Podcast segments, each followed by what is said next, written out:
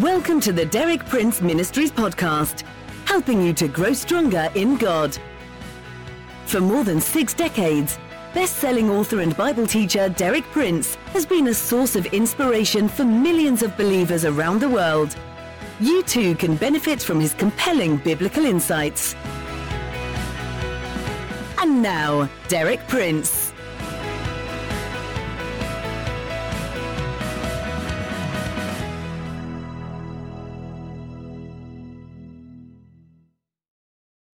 In my talk yesterday, I described the outworking of Christ's promise to his disciples, that after he returned to heaven, he would send the Holy Spirit to them to be their indwelling, personal paraclete. And you remember we looked at various possible translations of that word paraclete, comforter, helper, counselor, and so on.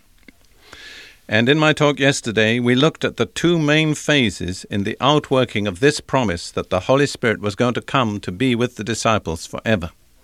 We compared and we also contrasted the two great Sundays, the Resurrection Sunday, Easter Sunday, with the resurrected Christ and the inbreathed Spirit that made them a new creation, that carried them over out of the old order into the new creation, that gave them New Testament salvation in its fullness.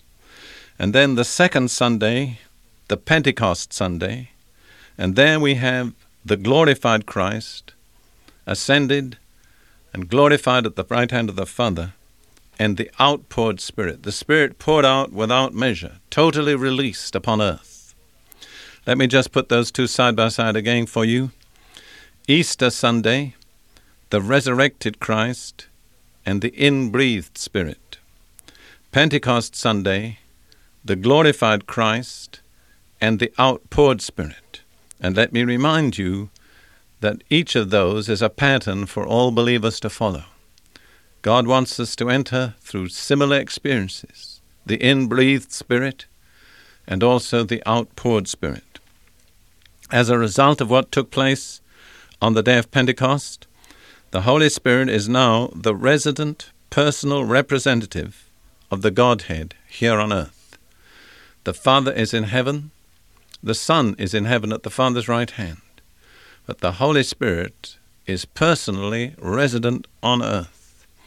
And his dwelling place, the Scripture presents a twofold picture of the dwelling place of the Holy Spirit. First of all, he indwells the church, the corporate body of Christ. But second, it's also God's purpose that he indwell the body of each individual believer. Paul says in First Corinthians six nineteen, "Don't you know that your body is the temple of the Holy Spirit?" I'm always staggered by that thought, that God himself, the infinite God, the creator of the entire universe, wants to dwell in the physical body of each believer. Now, today I'm going to explain what it means for us practically that the Holy Spirit has come to be our paraclete. We'll begin by looking at again at the passage where Jesus gave this specific promise. The passage is John fourteen, verses sixteen through eighteen. Jesus says, "And I will ask the Father, and he will give you another counselor, paraclete, to be with you forever, the Spirit of truth. The world cannot accept him, because it neither sees him nor knows him. But you know him, for he lives with you and will be in you." You see that this is a promise only for believers. It's not for the world. And then Jesus concludes, "I will not leave you as orphans. I will come to you." Let me say a little bit more in explanation of that word paraclete, which is such a significant and important word. It's a word from a Greek source. In fact, it's just the word paraclete is just writing it over in English letters, and it means literally someone who is called in alongside. That's paraclete, to help you, to do something for you that you can't do for yourself. Interestingly, the same word is used in the first epistle of John, chapter two and verse one, where John says this, "My little children, I am writing these things to you that you may not sin. And if anyone sins, we have an advocate with the Father, Jesus Christ, the righteous." That word advocate It's the same word, paraclete. If by any chance you're familiar with the Latin language, the word advocate is derived from Latin, and it means somebody called in. Ad to vocatus, called. Advocatus, somebody called in. Interestingly, in almost all the languages in the world today derived from Latin, that word advocate in its particular form is the word for a lawyer. Oh, we have it in Arabic, an avocat, avocat in French, and many other of the Romance languages. So it's a very interesting word. It means someone who speaks in our defense. I think we all know what an advocate or an attorney or a lawyer is in contemporary culture. So look at the beautiful picture that the Scripture unfolds. We have two advocates. On earth, the Holy Spirit pleads our cause. The things that we can't say right, He says for us. The things that we don't understand, He interprets for us. And then in heaven, Jesus is our advocate with the Father. He pleads our cause. So just think, we have the two greatest advocates in the universe. We have Jesus Christ, the Son, at the Father's hand, right hand, and we have the Holy Spirit on earth. My comment on that is, with two such advocates or attorneys, how could we ever lose the case? Now let me go on a little further and Just uh, amplify a little what Jesus said about this advocate, this paraclete, this attorney, this comforter, this counselor, this helper. We almost run out of words trying to explain what He really is. Let me go back to John fourteen, verses sixteen through eighteen. Comment on some of the things that Jesus said. He said, "The Father will give you another counselor." You have to understand the importance of that word, another. As I've already said earlier, it indicates a person. Jesus said, "I'm a person, I'm going away. When I go, another person will come, another helper. I've been your helper while I was here, but now I'm leaving, but you're not going to be left without a helper. There'll be another helper that will come." And then He says, "He will stay with you forever." Again, there's a contrast. He said, "I've been with you three and a half years, I'm leaving you. But don't be heartbroken, because there's someone else coming in my place, and He'll never leave you. He'll be with you forever." And then He says, "He lives with you and will be in you." There's importance in that phrase, in you. This advocate, this paraclete, this comforter, he's going to live in us. As I've said already, we're going to be His resident address. And then Jesus said, "I will not leave you orphans." By implication, if He'd gone away and made no provision for them, they would have been left like orphans without anybody to care for them or to help them or to explain things to them. And finally, He said, "I will not leave you orphans. I will come to you." That's very important. Christ comes back to His disciples in the Holy Spirit. You see, while He was on earth in His body, He could only be in one place at one time.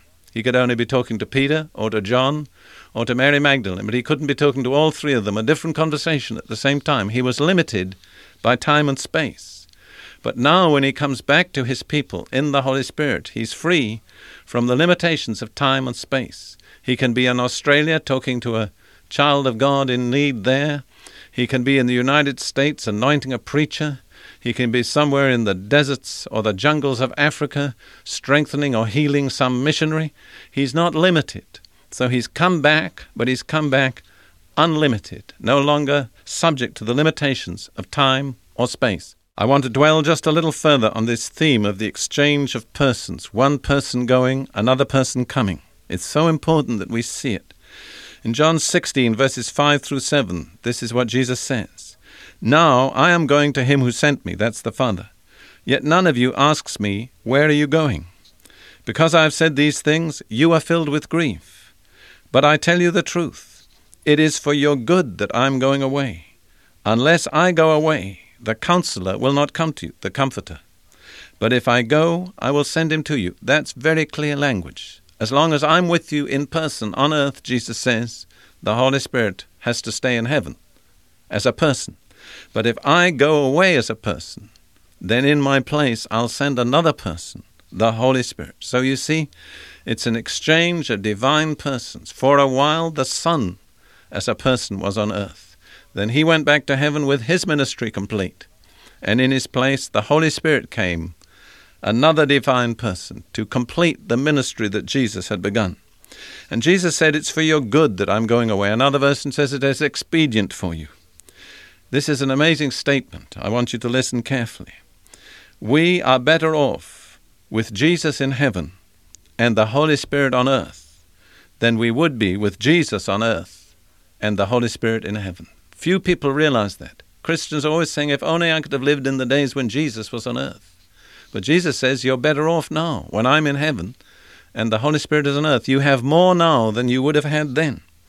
Let me uh, interpret this in the light of the di- experience of the first disciples themselves. Let's notice what happened immediately the Holy Spirit came.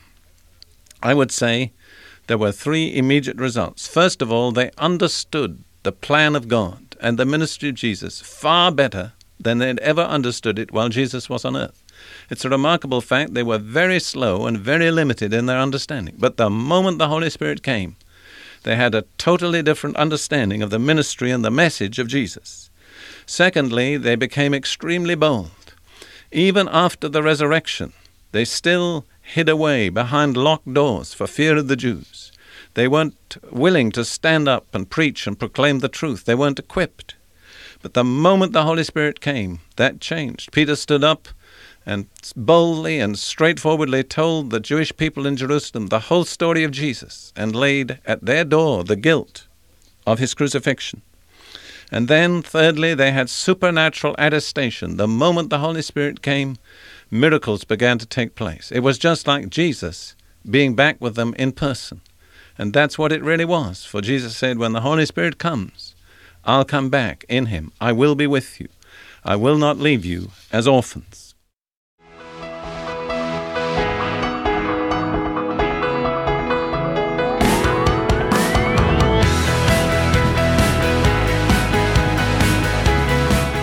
Thank you for listening. For more inspiring teaching, visit our website at dpmuk.org forward slash podcast and like our page at facebook.com forward slash dpmuk to join our online community. Derek Prince, teaching you can trust.